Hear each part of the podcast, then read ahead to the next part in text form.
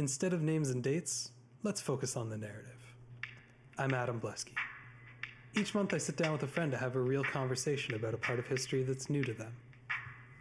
The goal is to make connections, to foster curiosity, and to appreciate how incredible the story of humanity truly is. I'm not an expert. This isn't a lecture. This is HI 101.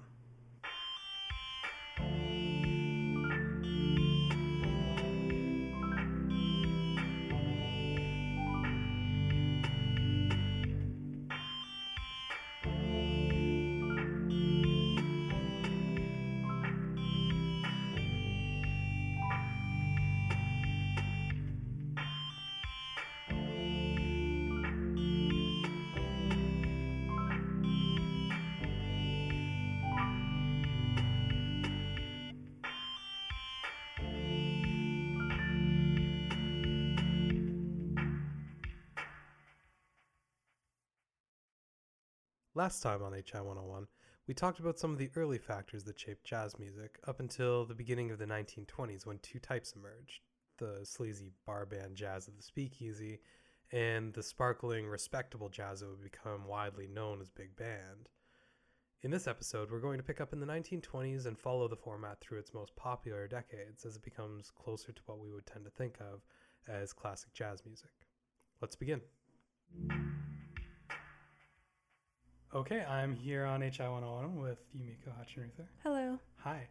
And we've been talking about jazz. And It's Yes. been a lot of fun. It I'm really been a lot enjoying this topic. Yeah, me too. Yeah. It is an exciting topic. So last time we talked about, or, or last time we ended off talking about the Charleston, which was this sort of breakout sensation, Mm-hmm. kind of a fusion of different uh, music styles at the time, by a musician named James P. Johnson, who, like, did you know that name? I didn't know his name. No, I don't think so. I couldn't have named the guy who wrote the Charleston Mm-mm. in a million years. Just too bad. Which is kind of sad if you think about it, because it's so well loved and it's so popular. I think he was kind of a deserves one to- hit wonder. But he deserves to have his name known. I agree. I absolutely agree. And it's a great song. It came at a really good time because there's a lot of weird stuff going on in the US at that point in time. the jazz age generally refers to, it, it pretty much lines up with prohibition in the United States. Mm-hmm. And prohibition ran from 1920 to 1933. Pro- prohibition was, it didn't go so good. It wasn't a great experiment. prohibition was based on a lot of different things. There, there was a um, there was a movement in the United States called the temperance movement, and we kind of alluded to this a little bit last time when we talked uh, when we talked about W. C. Handy and his father having been a uh, a pastor, and this idea around the turn of the century of living a clean life, you know, sort of physically translating to spiritual cleanliness, Mm-hmm. and because of I, I mean before prohibition it's really kind of hard to describe just how much alcohol americans drank the stats are staggering i should have written some down to bring to the table but they were drinking a lot of booze Mm. A lot and a lot of people pointed to it as a source uh, of social evils Mhm. um, sometimes rightfully sometimes probably blaming things on it that that shouldn't have been but Right. um, there there was a there were a lot of people who believed that that if alcohol was illegal it would clear up a lot of things along the lines of um, like especially crime especially Mhm. violent crime Mm-hmm. uh, it was seen as a solution to that. A lot of the leaders of the temperance movement were women. And in 1920, the 19th Amendment went through, giving women the right to vote Mm-hmm. in the United States. And just like that, a voter base comes up that is all about not letting anyone drink. Right. So they gained a lot of political power really quickly, and they kind of went, well, what the heck? We'll see how it goes. Yeah.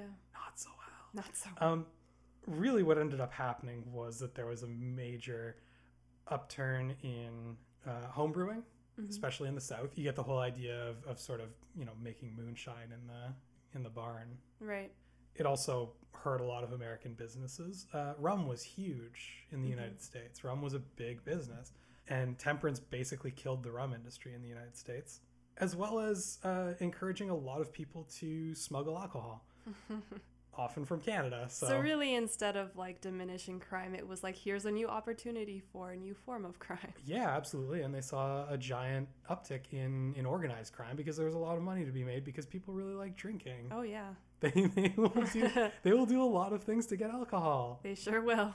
And this is where you start getting a lot of the kind of the, the older, you know, Chicago gangsters that you that you think of. They were based in Chicago because it was close to Canada. Yeah, they were they were running moonshine out of uh, out of Canada and making a lot of money selling it stateside. So there's this whole culture that springs up that's usually called speakeasy culture, hmm and it's it's again it would be something that would be interesting to look into in a little bit more detail at some point. But like really what you had was that like everybody knew where you could get some booze. And it was usually at these seedy little illegal clubs hmm that were, you know, more dangerous because they were being operated without licenses. So, you know, things like occupancy levels were not being attended to hmm. and, you know, you couldn't exactly call the cops for security if a fight broke out and like there's there's a lot of things that make that a lot more dangerous as a as a situation than just letting people kind of go to a bar. Yeah. I don't know. In in general, historically speaking, prohibition has not been a good solution to most types of substance abuse. hmm Now, we're, we're also talking about the 1920s. I don't think that, you know, supportive therapy and treatment is, is exactly up their alley Not at this point. quite as advanced as, as it is today. we haven't quite gotten there as a culture. But one thing's for sure sending people to jail over it wasn't the way to go. On the flip side, the 1920s were really strong economically. You get the, you know, the, they, they call them the roaring 20s. It's because Mhm. everyone was making so much money. so much money. The United States was doing really well. A lot of that's actually because of fallout from uh, the First World War, because it had such a devastating effect on Europe, and because North America was relatively untouched by uh, the First World War. Well, relatively, they, they weren't touched by it at all, other than the the armies that they sent across for a fairly short amount of the of the war. Hmm Canada was a little different, but we're, we're talking about mainly the United The States here United States. they were making a lot of money where Europe had been formerly. They were also making a lot of money uh, helping Europe rebuild. They were also making a lot of money off of uh, wartime loans that these countries had taken from the United States to pay for their war efforts. hmm Money was just flowing in. You also get stuff like the the things that were happening on the stock market at that point in time that a lot of us will talk about in school at some point or another Yeah. basically what was happening was that people were buying stocks with imaginary money that they hadn't made yet on the assumption that they were going to make that money. So, you know, when when things went bad in 1929, it was really just everyone finding out how much money they actually had and not Yep. being happy about it. Yeah. But everyone thought they had a lot of money at this point. the other thing is that post-war there was a big swing uh, in terms of culture when we're looking at things like uh, social mores. So we were talking last time with the Charleston about uh, uh, for women hemlines coming up even as far as the knee, scandalous. Scandalous. um, so that you could actually kick up your heels a little bit when you dance. but you know things like uh, women smoking cigarettes, which was just shocking, and people were being a little bit more open about sexuality than they would have been before this because you know we're talking about you know Queen Victoria having been Yeah. dead for like 20 years. yeah. Like we're it's it's interesting looking at the United States and Europe on the same timeline sometimes because yeah. They don't seem to quite line up all the time. hmm It's interesting, like when you put them side by side and kind of look at them contextually against each other. especially socially Yeah. especially socially because you know when you're when you're looking at approximately civil war era united states where you're talking about you know cowboys in texas and and and uh, uh, california you know the, the whole 49 gold rush stuff like Yeah. that Yeah. that's happening only 30 years after napoleon Yeah, that's insane when you put it that way because they feel so much further removed from each other than that. yeah Na- napoleon's final defeat was 1815 Yeah. the gold rush was 1849 Yeah. That's crazy. It's not a lot of time. No. That's 25 years. Yeah, they, they seem to kind of function on a different on a different scale for some reason. And I think a lot of that is is just the, the newness of the United States. They, the it's it's it's got a very unique place in history as kind of having had the chance to start completely from scratch and build something completely unique and you know it may have whiffed it once or twice along the way but it, it's still very you know, it, it, it didn't have the burden of, of centuries of tradition, tradition and, and, and social norms sitting Mhm. on its shoulders, holding it back from certain things. Yeah. And as a result, you see a lot of things that are done that are considered very non-traditional from a European point of view, but are in fact kind of building the the American um, identity. hmm And and jazz is a big part of that because you know, as we talked about last time, the, the, the music in, in Europe is still at this point in time very much what you would think of in terms of like band music, um, or or petty operas, or you know, even there are, there are some composers composers around that are still doing what we would consider classical music hmm at this point in time, which doesn't sound like it should be on the same plane as the Charleston. Yeah, for sure. So, anyways, you've got this whole jazz age thing going on where, you know, the young people seem to be completely out of control with their well, with their knee length hemlines and their, you know, smoking so cigarettes rebellious. and their jazz. And the jazz, the jazz was seen as part of that, right? Like Yeah. because all of this time, these jazz musicians haven't been playing in reputable places. Mhm. You know, there have been some dance halls that have kind of taken some of the more popular ones, especially when, you know, they had the opportunity to make a lot of money. hmm But most of these, well, all of the artists that we've talked about so far have been black, and most of them can't work in the South, where where most of them are coming from to begin with. hmm So a lot of them, when they're at least when they're when they're coming up, are working in still working in saloons and brothels and you know playing piano at the at the local general store and and really like very basic grassroots kind of uh, kind of learning and and it's it's interesting music because it's not dictated by those centuries of tradition when you look at the, the It's not like you go to a conservatory to learn how to play ragtime. Exactly, exactly. Because you, you look at the music that comes out of Europe, and it's all like you can you can follow the line back, and it goes a long way. Oh yeah. You know, back to uh, even you, you know a, a lot of the traditions you can you can point to you know Gregorian chants and things like that as being a source of Mhm. um, you know choral music of of, of uh, um, some of the things that they tried to replicate with chamber music and and you know the the development of instruments over the years. It's got a close tie to the the church in terms of of um, the types of music that were commissioned and then became popular and then were emulated and then became sort of formulaic or, or, or established. Well, I mean, that's exactly what's happening in the U.S. Except instead of instead of it being the Vatican com- uh, commissioning Bach to write entire masses, it, it's people taking the the um, spirituals that they're hearing every week in in church that are being sung with these, you know, this- call and answer heritage, and they're taking that and they're translating it to these instruments that they're teaching themselves or Mhm. learning from a friend or from a family member and developing the traditions that way. So, when you're a speakeasy and your whole deal is to keep people entertained and having a good time and buying alcohol from you illegally, you don't really care where your your your entertainment is coming Not from. Not really. No. And so a lot of the times they're hiring these black musicians because people love them. Mhm. They love the music that they're playing. They love jazz. They cannot get enough of it. They're really enjoying what's coming out at this point in time. And because of that, you know, you get this you get this really close association with jazz being hand in hand with immorality, jazz being in, hand in hand with illegal activity, promiscuity. There are, you know, some issues already of sort of the perception of African Americans at this point in time um, and their morality or lack thereof, unfortunately, which just translates to the music that's associated with them. Mhm. And it's just this whole kind of snowball effect of jazz being seen as like this really kind of skeezy art form. Yeah. And the musicians kind of love it because it gives them a cred because they're not looking to be respectable. They're not looking to be held up as as you know upstanding citizens. They're not they're not trying to play for presidents. They're not trying to tour Europe.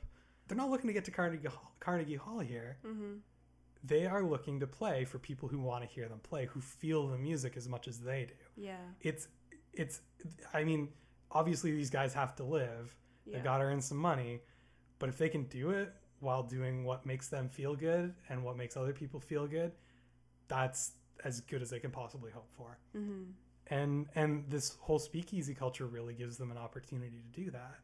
We talked a little bit last time about the Great Migration between 1910 and 1930. Uh, nearly two million African Americans moving out of the South and into mainly Chicago and uh, and New York. Obviously, this this brought new music forms with it, specifically uh, hot jazz in Chicago, which uh, Louis Armstrong was a forerunner of. He got Hmm. to Chicago in 1922. So what you think of as as sort of Louis Armstrong's like traditional style, the with the the really tight drum work and occasionally guitar, but usually piano, uh, horns is is is really emblematic of hot jazz. He he, he essentially helped to found that uh, that style of jazz, hmm and it was it was enormously popular. People just loved it, and what you start getting at this point in time, I mean, it, it was there with honky tonk a little bit. It was there a little bit with ragtime, but more and more, especially after the Charleston, you get this association of uh, dancing with jazz. hmm So the whole kind of swing craze comes out of jazz. The whole the, the Charleston was its own thing, but um, uh, Lindy Hop culture comes out of uh, comes out of all of this stuff, hmm and we'll we'll kind of circle back to a couple of those, but. I, d- I don't want to linger as, as much as this show is about the uh, is, is about jazz. I don't want to linger on the jazz age too much because, you know, to be honest with you, there's a lot of stuff that we're not entirely sure on here because it wasn't well documented because these guys are just playing underground clubs. hmm And so yeah, you get some of the cream of the crop floating to the surface, but you know, a lot of the development of jazz at this point in time, we kind of have to interpolate based on what you know, what came before and what came after. Yeah. We're going to talk about the only two white musicians that we're going to talk about in this topic. And the names were were uh, George Gershwin, who you've probably heard of, Yes. and a guy whose name is Paul Whiteman. it's very on the nose, don't you a think? A little bit. It's like I didn't make that up, I promise. But his name was Whiteman. All right um, then. Paul Whiteman looked at these crazy kids and their jazz music and all of the dancing that they did hmm and went, okay, this doesn't have to happen in an illegal context. We could bring it out of the seedy speakeasies and make some money off of this. How much fun does that sound? And Paul Whiteman took a bunch of musicians. He made Paul Whiteman's orchestra. Hmm. And he went, I want to make jazz. People love jazz. I want to make jazz and I want to bring people to my club with some jazz. And he commissioned George Gershwin to write a tune called Rhapsody in Blue. hmm Uh, let's put that on right now. It's uh, it was recorded in 1924, and here we go.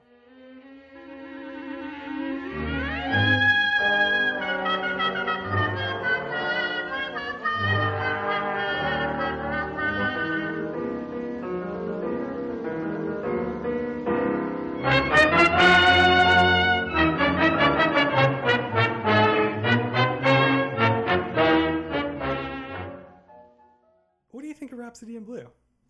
It's a very different style. Does it sound like jazz to you? No.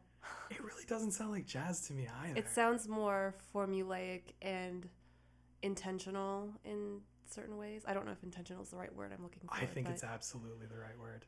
This was clearly written down on staff paper. Yeah, yeah, exactly. The word that springs to mind for me is safe. Yes. Yeah. It's not pushing any envelopes, that's for sure.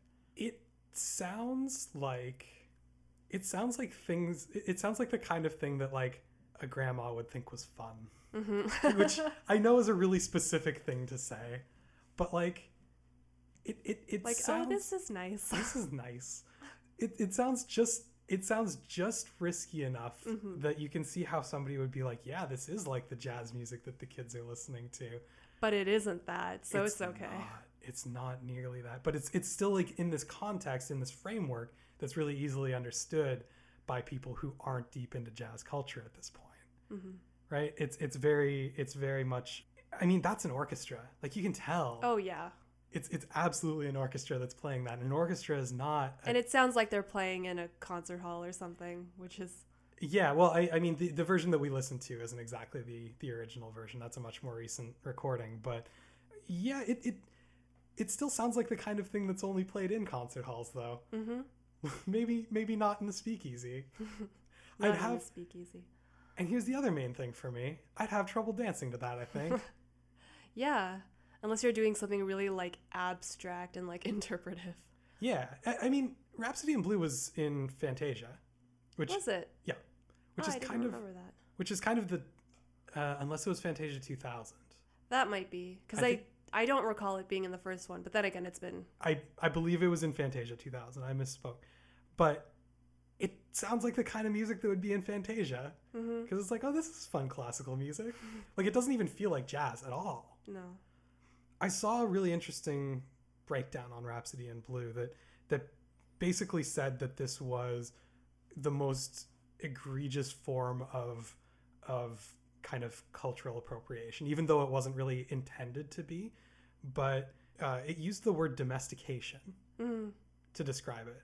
that's made- a good word. It made it, it, it took jazz, which is this sort of uncontrollable, indefinable thing that we've been talking about. That's that's you know we, we can't really completely express our feelings about that we can't entirely write down on paper properly that we, we don't know how to express but we know it when we hear it hmm it took that and tried to parcel it up. And it tried to ah, for lack of a better word whitewash it.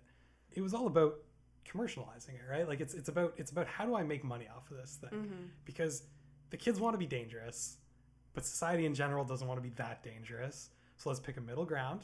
Let's package it up and remove it from the things that make it completely objectionable by society as a whole namely association with illegality uh, and the speakeasies and unfortunately the the race associations um, Just trying to clean up jazz's image a little bit. yeah, and uh, but at the same time, t- at the same time, try and hold on to what it is about jazz that makes jazz interesting. hmm A lot of people really love this piece. I personally am not a big fan, but it's a taste thing. I, I I've never I've never really loved it that much, but especially like in in doing the research for this uh, this topic and Mhm. hearing it in the context of some of this other music, music that we're listening to, it sounds so fake. Yeah. And it's well composed, and if you It listen sounds to it, very manufactured in comparison. Yeah, if you like, it's it's well composed. Like it follows all the rules that it's supposed to. But that's kind of the Mhm. problem. I don't dislike it. I just wouldn't really put it in the same category as the other things that we were listening to.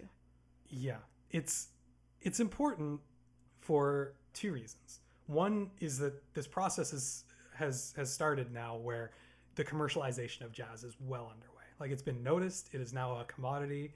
It is now going to be bought and sold on a level that's bigger than just an individual performer's ability to entertain people. hmm Uh, the other thing is that as as much hate as I'm throwing the Paul Whiteman Orchestra's way, it is the precursor of one of the most popular forms of pop music in American history, uh, that being big band hmm and I swing. big band.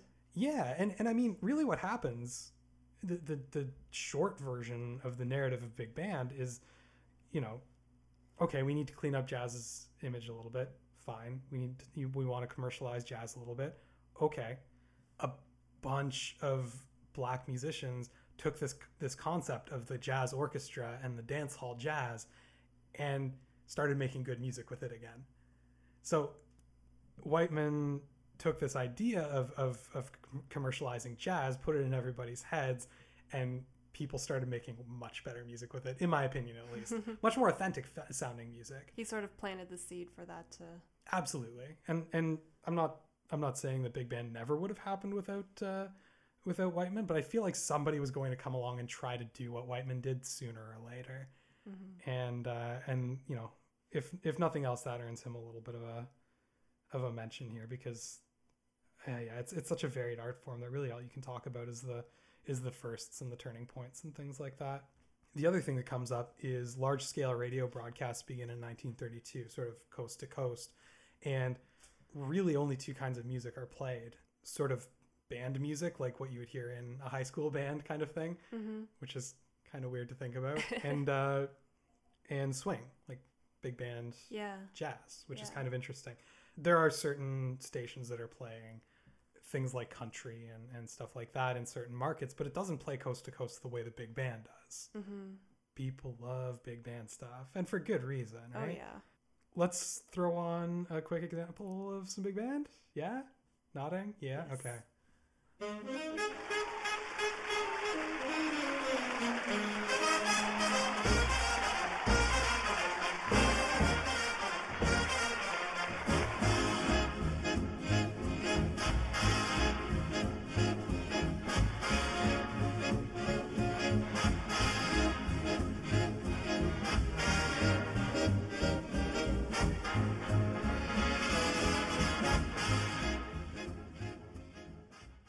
Okay, so that was In the Mood by Glenn Miller, 1939.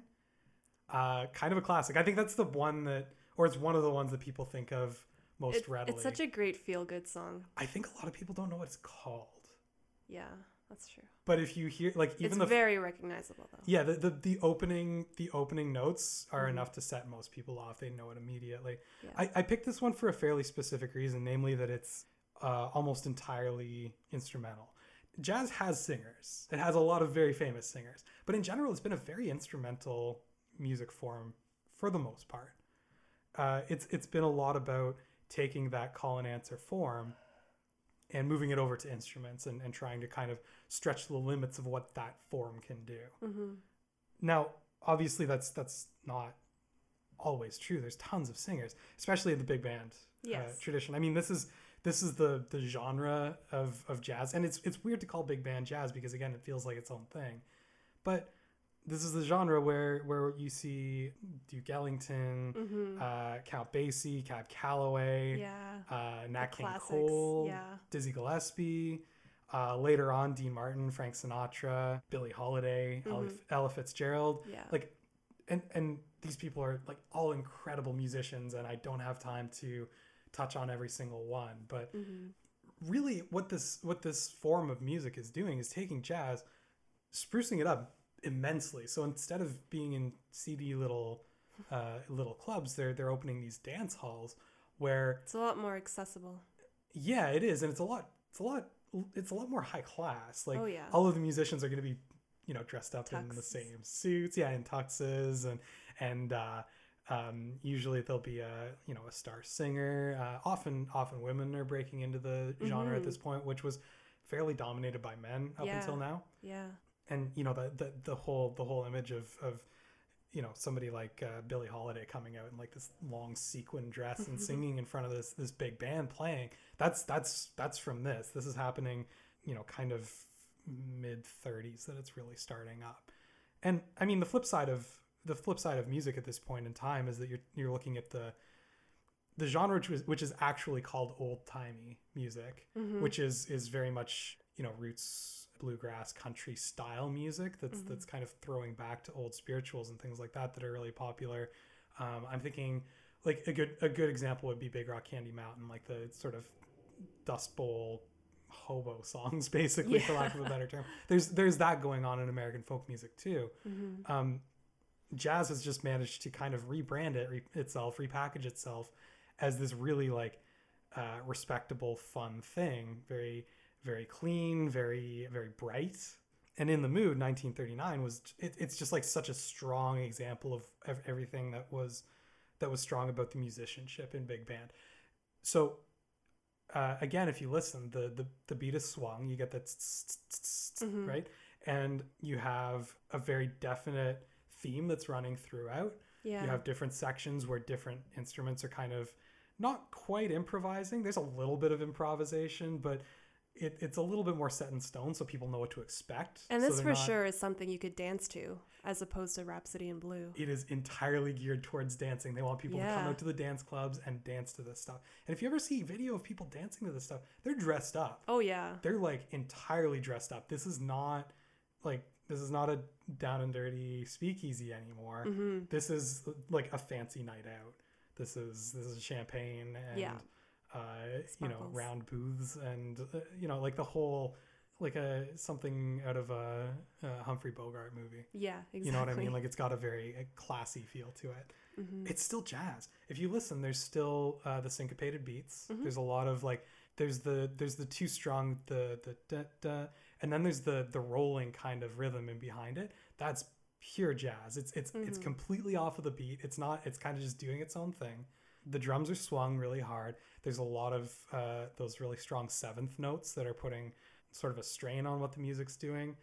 This is something that could be written down on on on staff paper for sure. Mhm. It looks a little messy when you look at it, though. It it, loo- it, it does. I'm sure if you looked at the score, it would be a little bit yeah crazy. yeah exactly because they're they're still kind of struggling to notate this stuff that is trying to evoke a feel. hmm But there's a again there's there's like this really strong um, association with dancing, but it becomes like a more formalized form of dancing.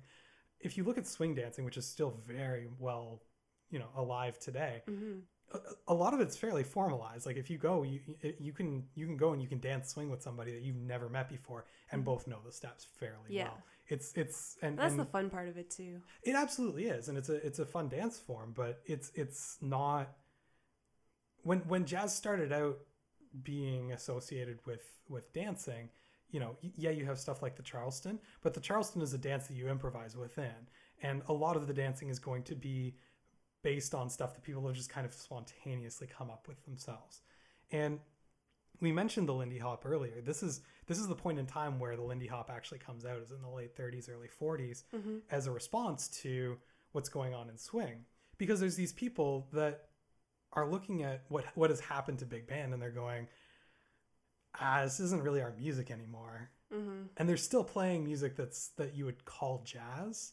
It's not nearly as popular as what's going on in the big band world but you know the jazz scene in new york for example especially in harlem is is doing things that wouldn't sound that great with big band it's it's more piano based for the most part and there's you know what you call street dancing which is basically just people dancing to music that makes them want to dance hmm and that's that's where the Lindy Hop came from because people would go down to Harlem and they would watch people that were dancing to this music and try and like learn new moves. Yeah, learn the steps. Yeah, the the, the Lindy Hop tradition is sort of like the down and dirty flip side of swing, right? Swing is kind of bright and fancy and and a little bit regimented, whereas Lindy Hop was was this this um, a little bit more in touch with the music style. And I, I don't want to cast too many judgments on on on the different styles Yeah. because it's it's extremely subjective hmm but in terms of what the people themselves that were doing these dances and enjoying these types of music were, were thinking at this point in time that's how they were framing it themselves in their mind from from what they've told us.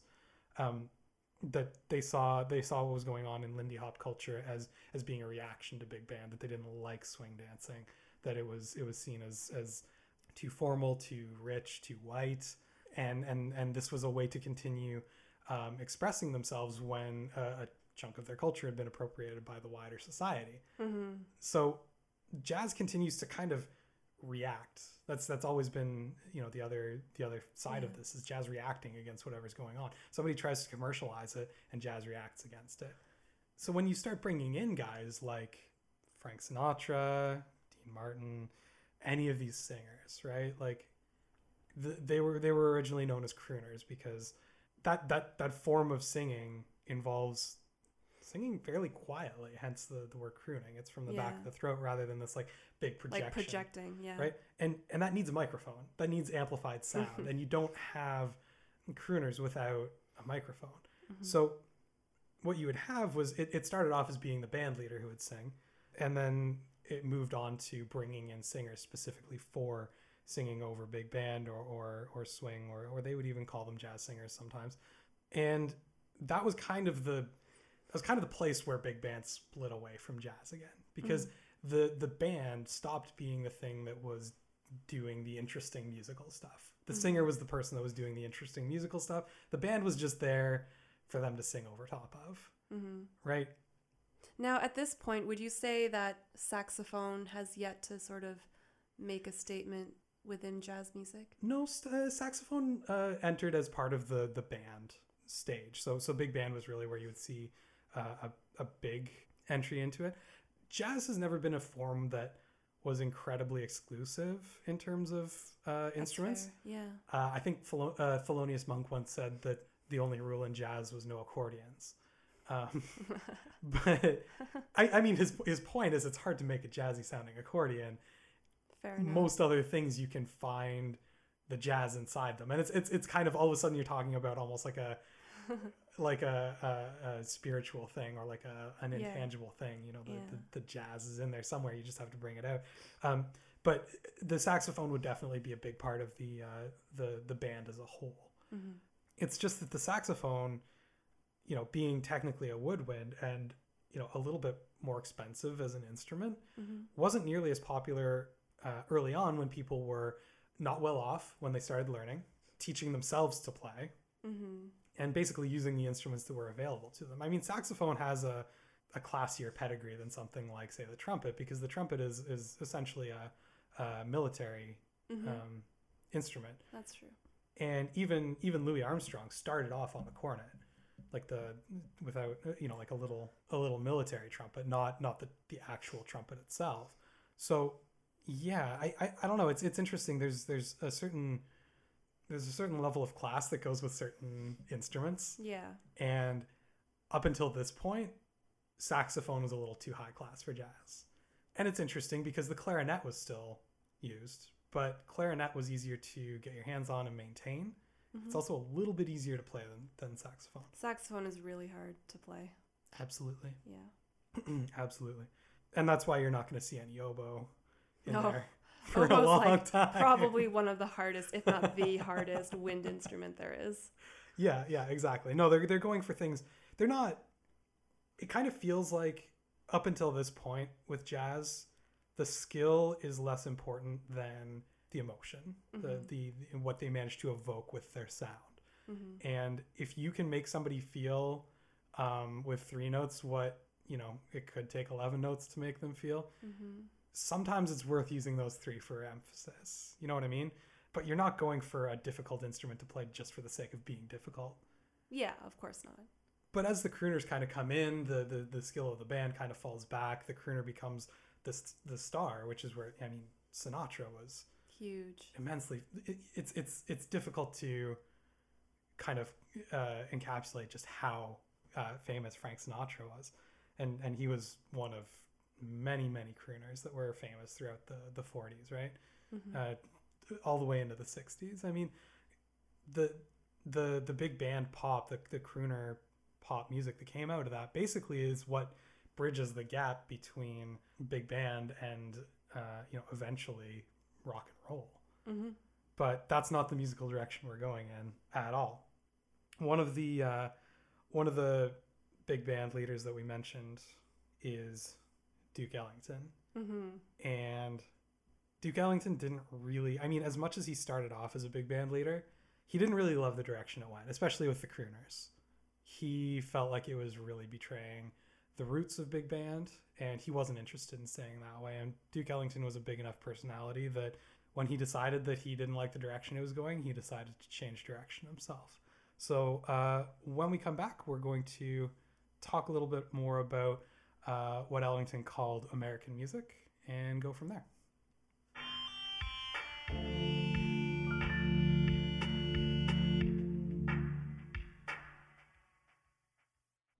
All right, we're back on HI 101 here with Yumiko Hutchinruther. Hi. Hi. Uh, jazz music.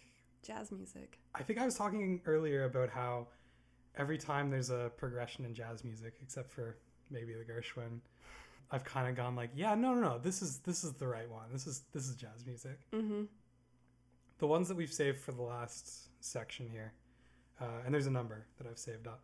These are the ones for me that really, I, I think, feel the most like what I think of as jazz. Anyways. Jazz with a capital J. Yeah, sure, that works. I like that.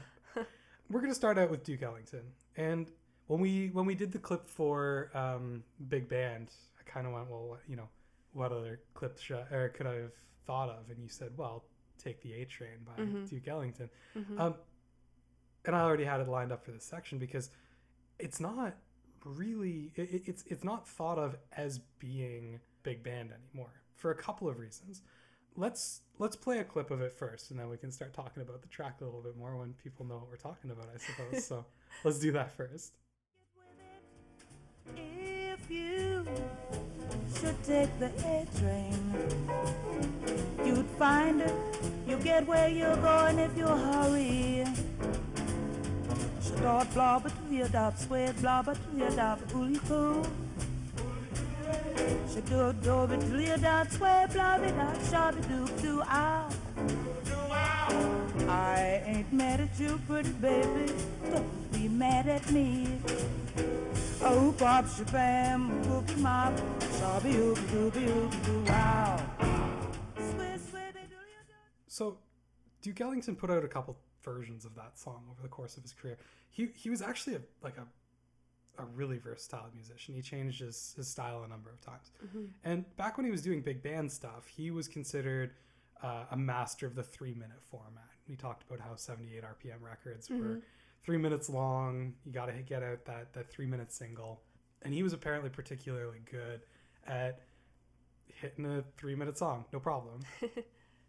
what he started doing when he kind of abandoned the the big band format is he started stretching it out a little bit and making it a little bit more uh, true to its roots of having a main sort of uh, a main theme, a main motif of the song, but still kind of bringing it back home each time and having a main motif of the song and allowing each instrument to kind of do its own thing, but then find its way back.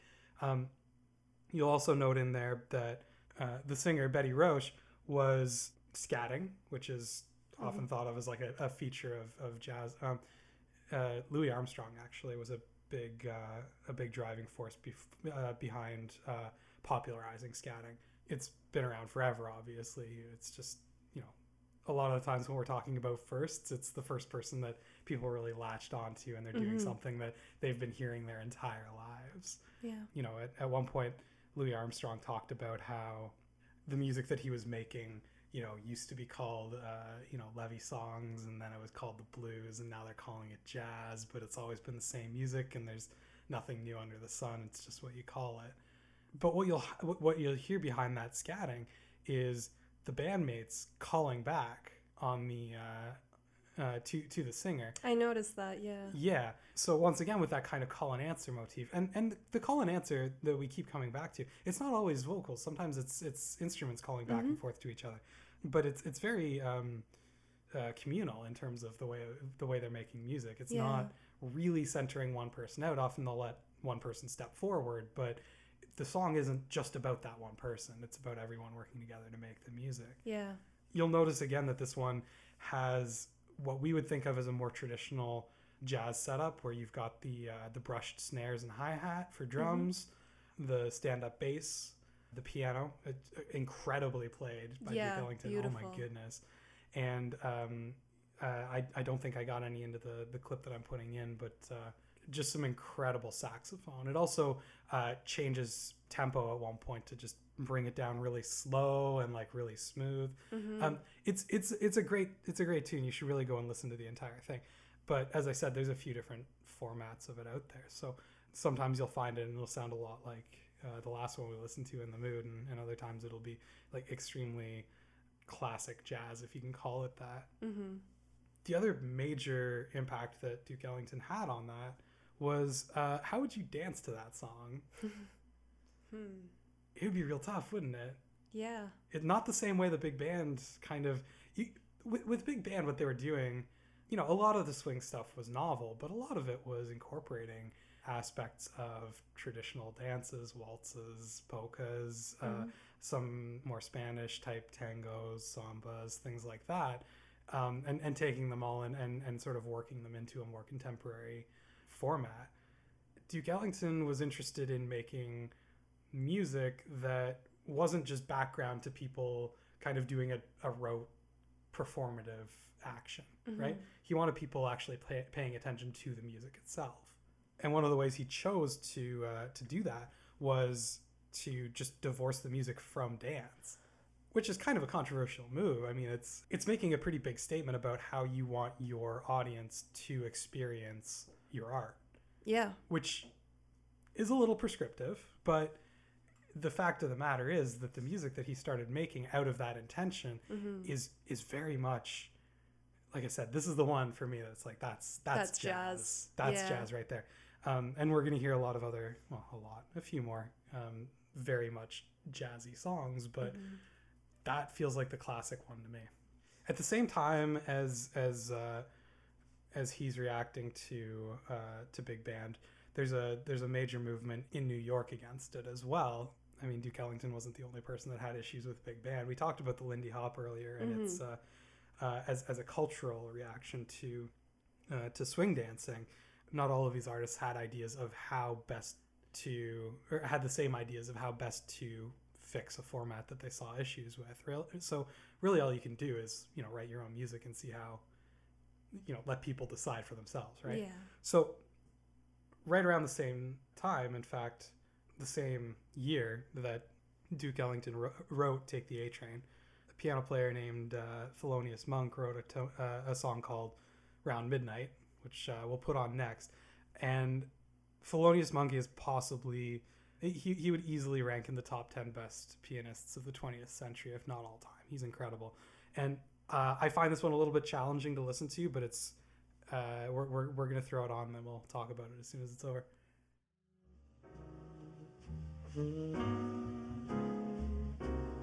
It's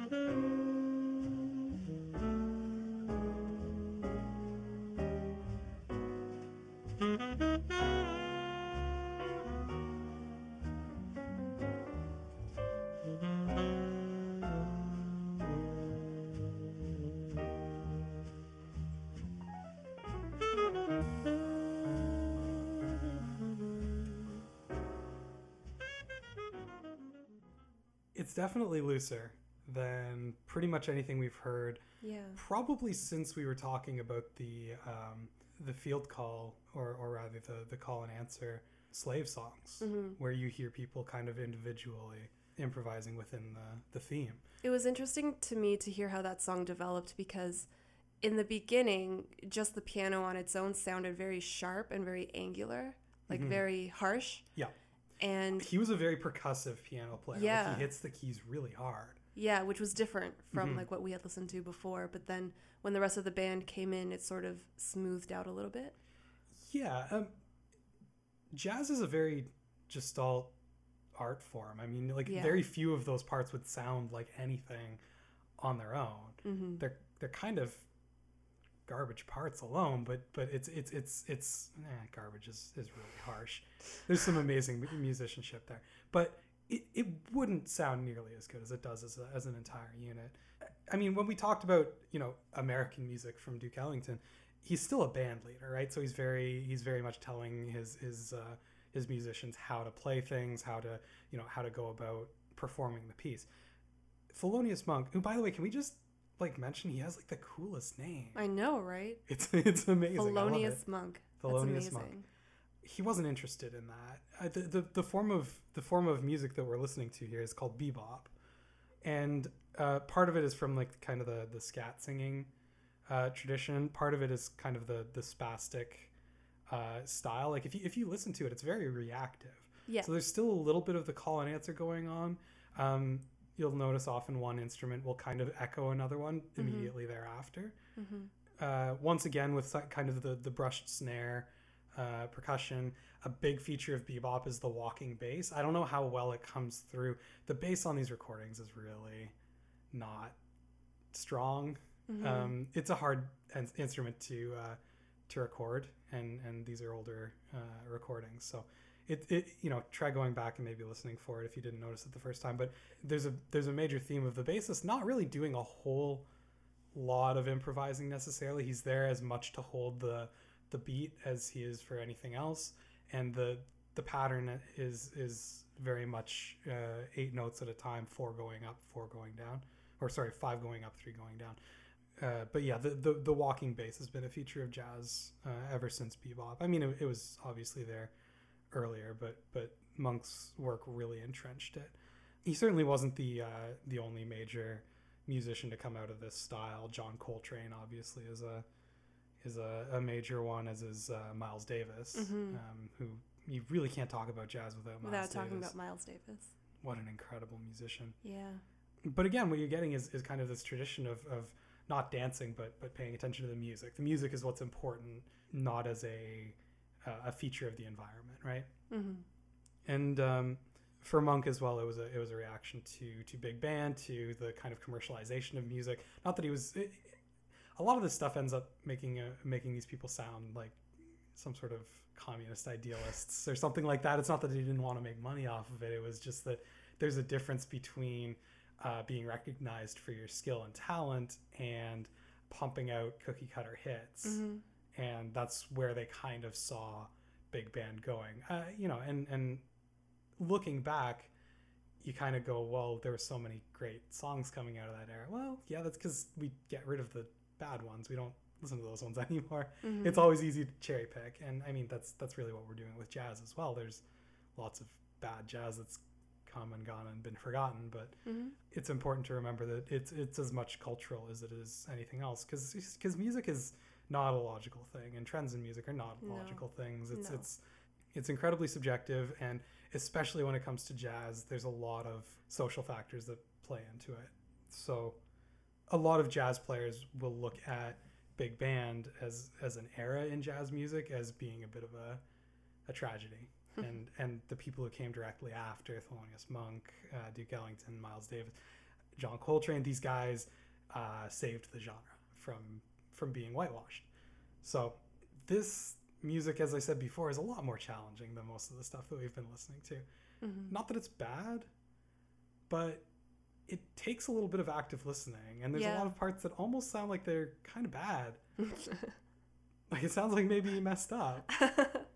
And I think that Thelonious Monk would uh, probably deny it forever, even if he did mess up, because he was the kind of player who kind of figured out how to make those work for for his advantage. But it's definitely a much looser feel than anything we've had before. The motif is there. It's way harder to pick out, other than that, like that end resolution. Like you hear where the the section ends for them, and that's the only thing that really sounds like they know where they're going with anything. You know, the the rest of the time, Monk was very much encouraging his other musicians to improvise just as much as he was. hmm So it wasn't it wasn't really one person standing out front and having everyone react to them anymore. It was all of them reacting to each other, and they all had to be incredible musicians to make that work. Oh yeah. It would have been impossible without without an incredible level of skill on all of their parts. Yeah.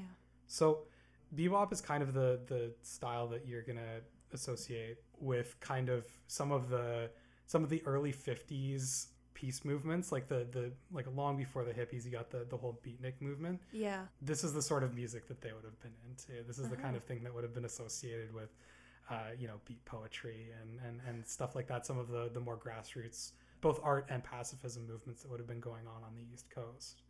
It's mostly because when you look at these things they're all kind of counterculture. They're skewed strongly towards young people at this point in time.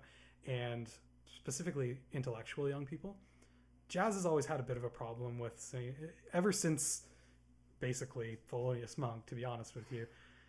Ever, ever since Thelonious Monk, uh, it's had a bit of an image issue in terms of maybe being a little bit snobby or thinking highly of itself. hmm And it's interesting when you look at its history because for a long time it was like the grungiest down and dirty music there was. but now all of a sudden it's become a little bit inaccessible as, as an art form. You listen to that now and you know we've we've been exposed to jazz our whole lives and it doesn't have a lot of the cultural connotations that go along with it Right. uh, that, that people had then. And it's you can get into it, you can listen to it, it's fine. Mhm. Maybe it's not your favorite thing in the world, but there were again lots of people who considered this unlistenable garbage. Hmm. And there's always going to be that reaction. Anything cultural, there's always going to be that reaction to anything new, right? Um, That's true. Rock and roll was going to destroy the youth, and so were comic books, and so were, and and so was the novel in the 19th century. Like, you know what I mean? Like it's, I know the music that even Mozart was composing was considered to be almost like too modern for Oh, the yeah. classical music. what was that one pianist's name? I can never remember his his name. Was it Schubert that would have like young women like lounging across his his piano as he played, and he would like stand as he played, and like there, there's these there, there's these certain figures that now you think of as being like really stodgy and Uh-huh. uh, and and uptight and uh, um yeah, when they were young, they were edgy, hmm and edgy is just a moving goalpost. Like that's Oh, absolutely. that's the nature of edge. yeah, that's like the very definition of it. when uh, when Julius Caesar was a young person in the Senate over 2,000 years ago, him and his buddies started wearing their togas in a different style across Mhm. one of their shoulders. And all of the old senators were outraged by this. They were aghast How at this fashion they. style. Like I love stories like that. Julius Caesar, the rebel. Like, he would have he would have had torn jeans if he lived 25 years what a ago. punk. What a punk. These punk kids wearing their togas different. So yeah, that's that's always something to keep in context though, is that there's always there's always this movement and and this this uh, this leading edge in art. And in the 40s and 50s, it's jazz. It's absolutely jazz. That is the most avant-garde thing that's happening. And as cliche as it is to use language like this, the establishment had a hard time dealing with that. The establishment, in terms of what was widely socially accepted, and uh, and the uh, the culture and entertainment industry as an establishment, because it broke all the rules and it didn't make sense. And sometimes people just fear change, and that's how it goes. Um, yeah, Thelonious Monk had no problems being on the edge. He quite enjoyed it. Well, with a name like that. Well, yeah, where else could he be? What's he gonna do? Work in insurance? I know.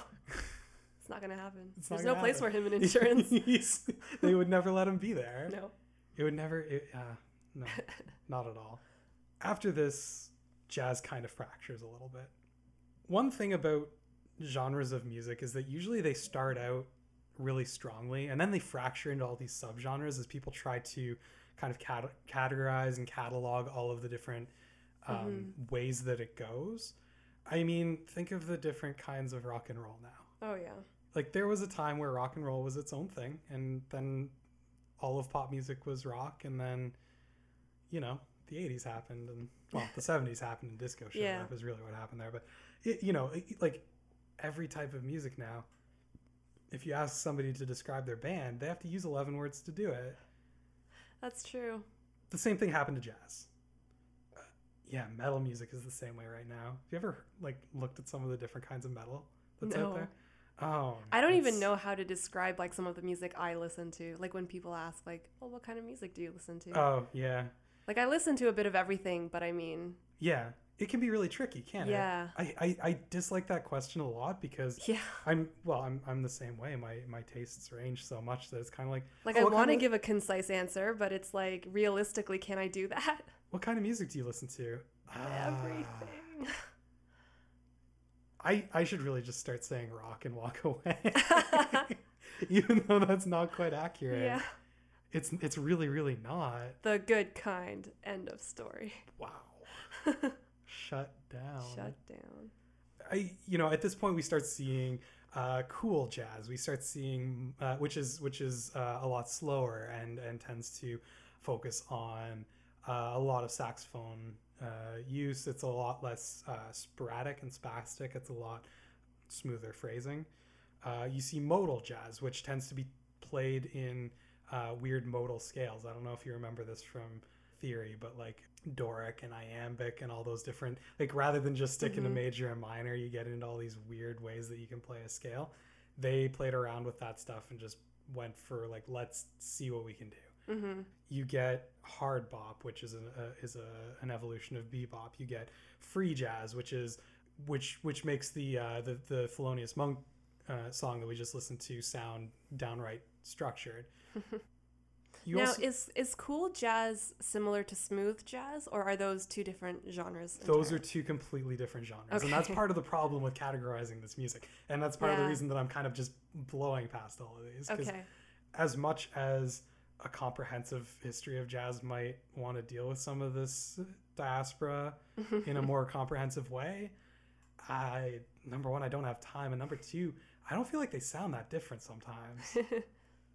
you know, not to not to write off the work that some of these people were doing. It was incredible stuff, but Mhm. yeah, it's it's pretty difficult to keep up with all the different types. Uh, in 1954, the Newport Jazz Festival was established, which kind of helped to legitimize jazz as its own thing, separate from. You know, like jazz had been around for so long, but it never really been called just jazz. We've talked about, you know, we've talked about ragtime, we've talked about uh, swing, we've talked about big band, we've talked about like all of this stuff, but uh, you know, bebop, American music, the the establishment of the the Newport Jazz Fest kind of helped jazz establish itself as being separate from that train, which most people viewed as actually leading towards uh, the crooners, so towards what Frank Sinatra was doing, and you know, the the, the jazz festival has had a, a long and storied past. It keeps getting moved around. I mean, it was established in Newport, Rhode Island, which is like the least jazzy place I've ever heard of but it drew like a lot of big names, like really big names. Like all of these guys that we've been talking about, Thelonious Monk, Miles Davis, um, Louis Armstrong, Ella Fitzgerald, they all played the festival at one point or another, and it really helped to solidify the genre as being separate but also important in the American consciousness and kind of gave jazz its own life, which is is something that had been fighting for for a long time and never quite established other than through the process of taming it, which is what we saw with Gershwin, which is what we saw with the big band stuff, right? It, it's kind of making it safer, I think is the word we used. Newport allowed jazz to be important and well known without becoming safe. hmm I want to throw on a, a John Coltrane song because we're going to move into fusion jazz, which I think is the best uh, step to take after Thelonious Monk. So this is called Giant Steps from 1959.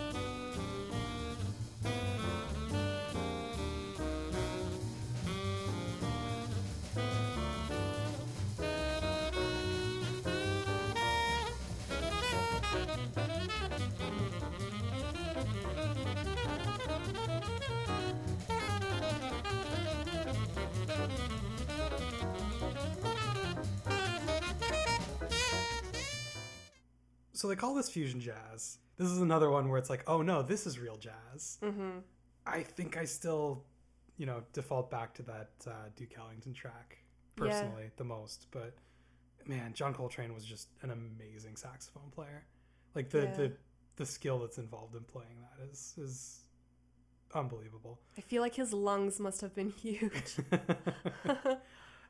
the thing that I would point out the most in this one is when you listen to a lot of the other songs, it at least sounds like there's a plan yeah, of some sort. There's a very like recognizable plan. there's like a roadmap. Yeah, and and and really what that has to do is has to do with the uh, the chord progression that the song follows. hmm This piece and and in general what fusion jazz did was just throw the idea of chord progressions out the window. Normally, you know, normally when you listen to it, like you know, most most rock songs have like three chords, and anything that happens happens over top of those three chords, and that's the bones of the song. Mm. This song doesn't have those bones; it's Yeah, wobbly. Yeah, and it, it, it always seems to be compl- like constantly shifting and changing but everybody knows exactly when to shift and where to shift. And even though they're playing incredible things and they're all playing completely different things again it still makes up as a whole yeah. a really They're very tight together. extremely tight. That drumming is crazy. Yeah. everything about that is crazy. The bass? I don't know how you play a bass that fast. Like it's it's so hard to play upright bass quickly and that Oh, guy is just going to town. Yeah, I, I again bring this one up because fusion jazz is this is one of those categories that a lot of people think of as, as the quintessential jazz because largely because it's really challenging it Mhm. sounds a little bit in- incomprehensible uh, a lot of people don't like it that much and it's kind of pointed to as a um, as a downside to jazz where it's it's a it's difficult to get started right Mhm. there, it's a it's a high barrier of entry the reality of what's going on here is that Coltrane is standing on the shoulders of giants with guys like Thelonious Monk that are already doing like extremely complex things, right? yeah, There are, you know, in terms of in terms of uh, the rhythm pa- patterns, there are Cuban uh, influences here, Brazilian influences. There's a lot of stuff that's going on that's that's crossing over with different genres. Now, other jazz pieces at this point are crossing with uh, soul music, with R and B, with Motown, uh, funk, rock, even um, doing things like bringing in electric guitars, which were kind of looked down on the, in the community a little bit. But there's this burst of creativity with uh, with fusion jazz where people are looking for anything and everything that will make hmm interesting music and it's really a maturation of the of the art form in a lot of ways following you know sort of that legitimization in the 50s to sort of allow jazz to cross over with other music forms but still retain the identity of jazz because traditionally what's happened when it crosses with something else it becomes a completely different music form hmm uh, in terms of perception by the public and also occasionally by the performers. Jazz crosses with uh, with marching band music and becomes ragtime. You know, jazz crosses with orchestral music and becomes big band, but it stops being jazz. yeah, Um, fusion jazz is really the place where it starts standing on its own as as something other than pure jazz, uh, Mhm. but still being jazz. Uh, and and It's it, like a little bit more experimental, but it absolutely is more experimental, but people are still listening to this and going like, yeah, that's jazz, and Yeah. not saying like, oh, that's that's some weird new kind of rock music. mm-hmm. And I think it says a lot about the the sort of public perception of the art form. That you know, part of it is how long it's been around. When something is brand new, it's it's really hard to get it established. for sure. And new types of music come and go all the time, hmm like all the time. like where's dubstep these days? I know. Gone forever. We'll What never is hear that? it again. it's it's it, but you know what I mean. Like it, Yeah. stuff stuff tries, and sometimes it sticks, and sometimes it doesn't. hmm And uh, a lot of people don't pay attention, and that's that's why it's so difficult to talk about some of the early stuff here. Is that we don't have any of it sticking. People have had to kind of go and, and, and trace the roots back. But you know, by by the time by the time Coltrane is doing fusion jazz, it's it's it's stuck as as its own thing. It's established itself. It's proven itself. hmm And the other thing too is that we're getting closer to the point in time where we're talking about the civil rights movement, and certainly in the North, especially in you know Chicago and New York, where you know we've had um, African Americans uh, coming north from the South for decades now, Mhm. millions of them, Yeah. um, and there's a there's a strong uh, sense of community there and a sense of identity there in a in a less persecuted light. Anyways, it's okay to like jazz. It's not looked down on in the way that it used to be. It's not as dirty as it used to be in the in the speakeasies. It's not Yeah. as as you know ethnic as it used to be when Gershwin kind of took a crack at it. Yeah, it it manages to stand on its own. There's one more jazz fusion piece I wanted to play, and this is from a very divisive album by Miles Davis. Some people say that this was kind of the saving grace of, of jazz. Other people say that it ruined it forever. but the most important thing is that this is Miles Davis's best selling album of all time. And it's a record that people commented on hmm outside of jazz, which is important. That is important. Not all of them favorably. But It's interesting that it was so controversial. well, let's let's throw this track on. Um, it's called Miles Runs the Voodoo Down.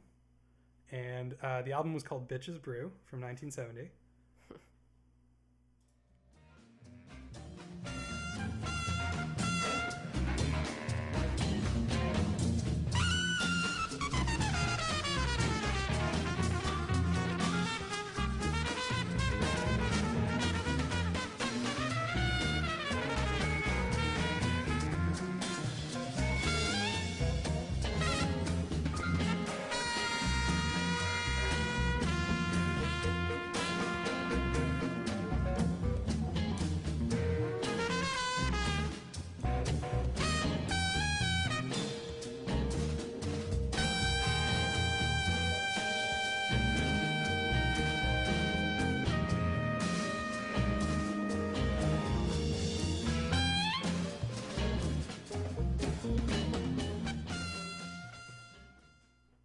Lot of stuff going on with that one. Yeah.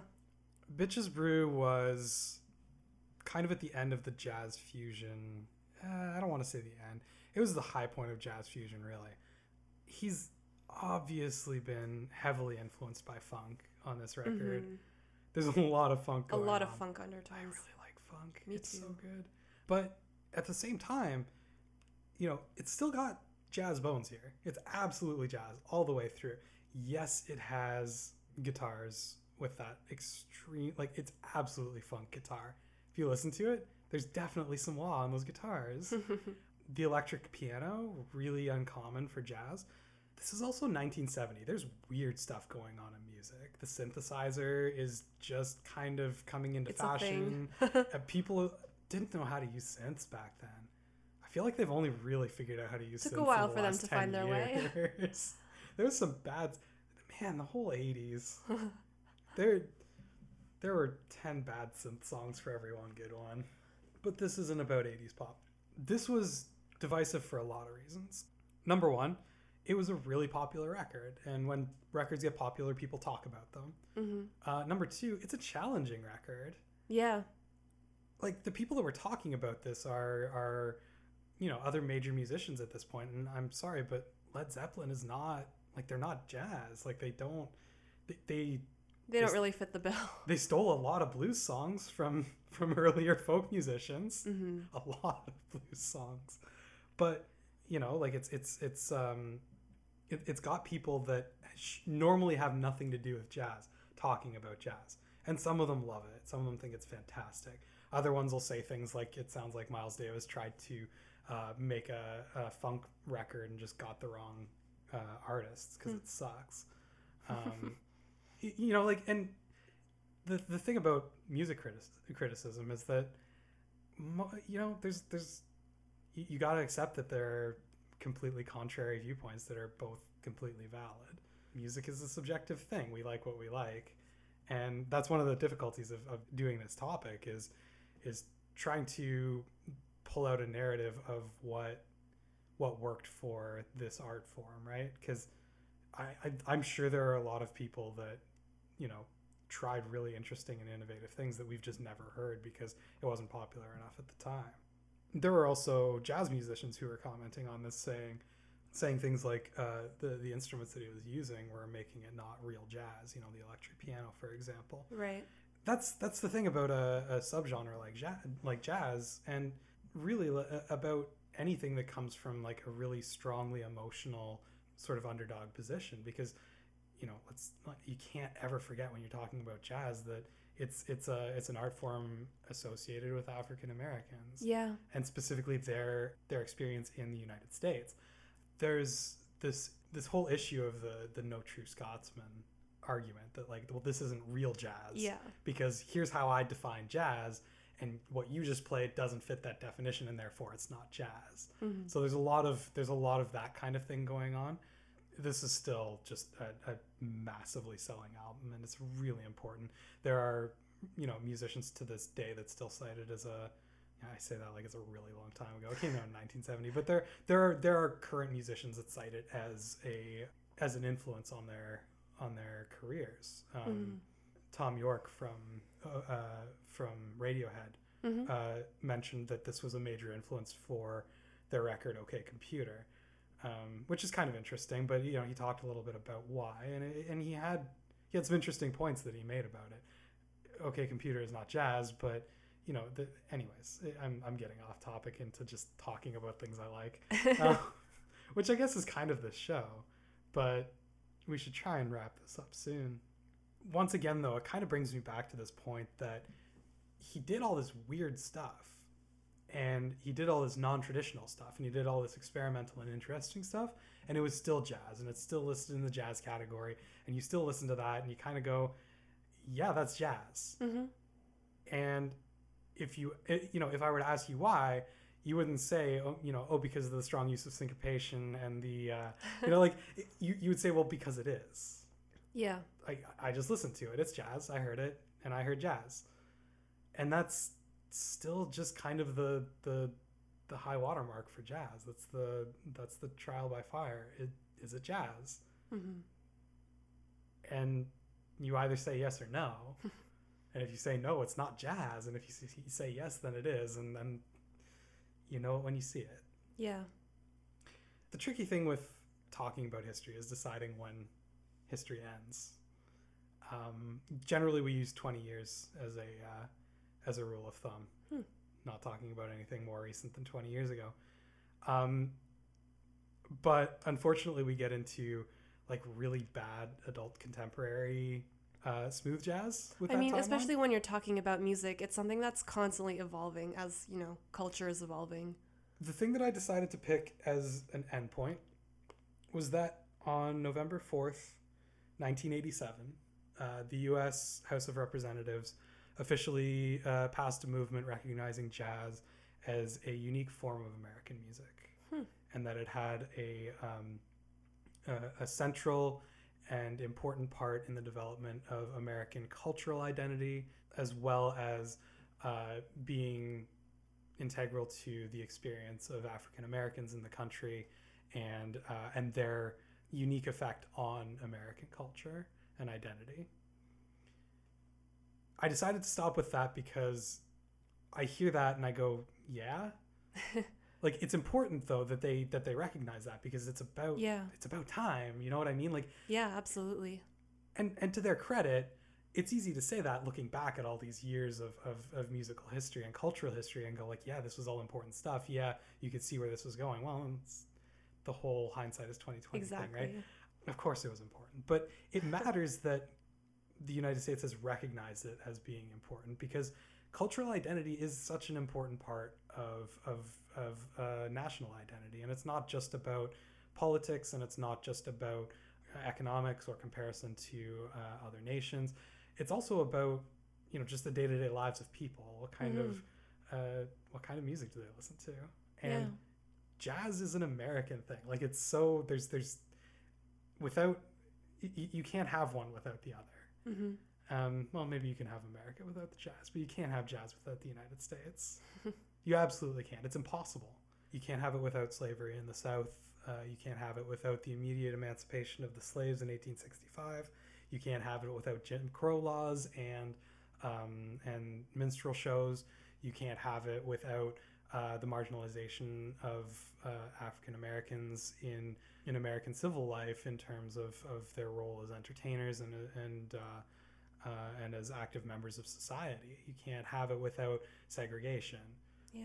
All of those things have have shaped this this art form. It's such a beautiful and transformational art form that came from something so awful. Well, and I mean, it's I, I completely agree, and it's it's I, I it's not great to speculate on things like this, but it's so much about about passion and about um, struggle and about just just you know raw emotion Yeah. that it, it it kind of feels like the right sort of music to be coming out of that sort of experience. Oh, for sure. um, it- it- you know, it it It's very appropriate. it absolutely is.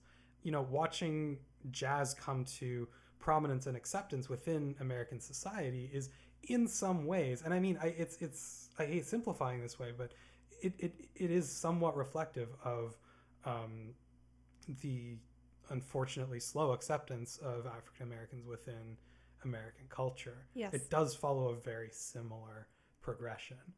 And, you know, without, you know, as, as I said, without that experience as a group, you, you just don't have jazz music. You have, I, I guess, more European music. I guess we'd all be real into into marching band music or whatever.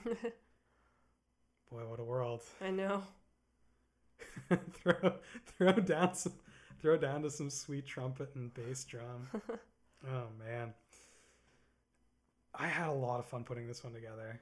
Yeah. This It's is a really, really- interesting topic. Yeah, it's and I really hope that, you know, people who are listening to this are maybe more interested in jazz music too, or realizing that there's so much variety out there. I had to put in such short clips. Like every single thing that I put in here is Mm-hmm. barely representative, even of just the song that I picked out, Mm-hmm. let alone the that genre of jazz. Yeah. uh, as a whole. I mean, go go listen to the whole songs, and you will hear things that are are compl- like barely even hinted at by the clips that I've actually put in there. I mean, we touched on culture a little bit throughout this, but I think one of the most amazing things about music to me is that it's a universal language. Mhm. And it's something that, you know, communicates across cultures and countries and languages. And it's an amazing thing. Yeah, yeah. And and when I was putting this one together, um, it's so different than what I normally do that I I quickly realized that this show wasn't going to look anything like what I normally do. um, in, in that in that um, this is less about the people and more about the the um, like the outcome. the art itself. Yeah. Yeah. I, I, I, I decided that it's it's far less interesting hearing about you know what year Ella Fitzgerald was born, Mm-hmm. and far more interesting looking at how a, a creative endeavor that that you know people have put forward over decades, um, centuries at this point, has evolved over time, and how it kind of reflects the society that it was being created in. Mm-hmm. So. Um, yeah, I had a really good time putting this together. This was a this was a really fun topic to do. Awesome. Um, was there anything else that you felt like we missed or you wanted to mention or No, I think. I You got think- it? Yeah. awesome.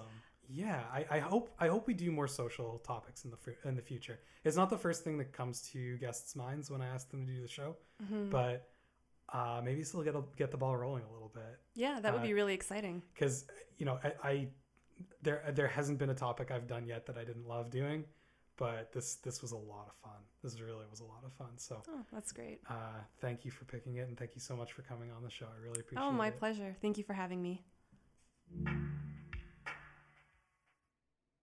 Social history is tricky. It's often presented in the classroom as a sidebar, an unfortunate requirement that gets in the way of so called real history. But the reality is that history is much more than laws and wars and governments and kings and armies.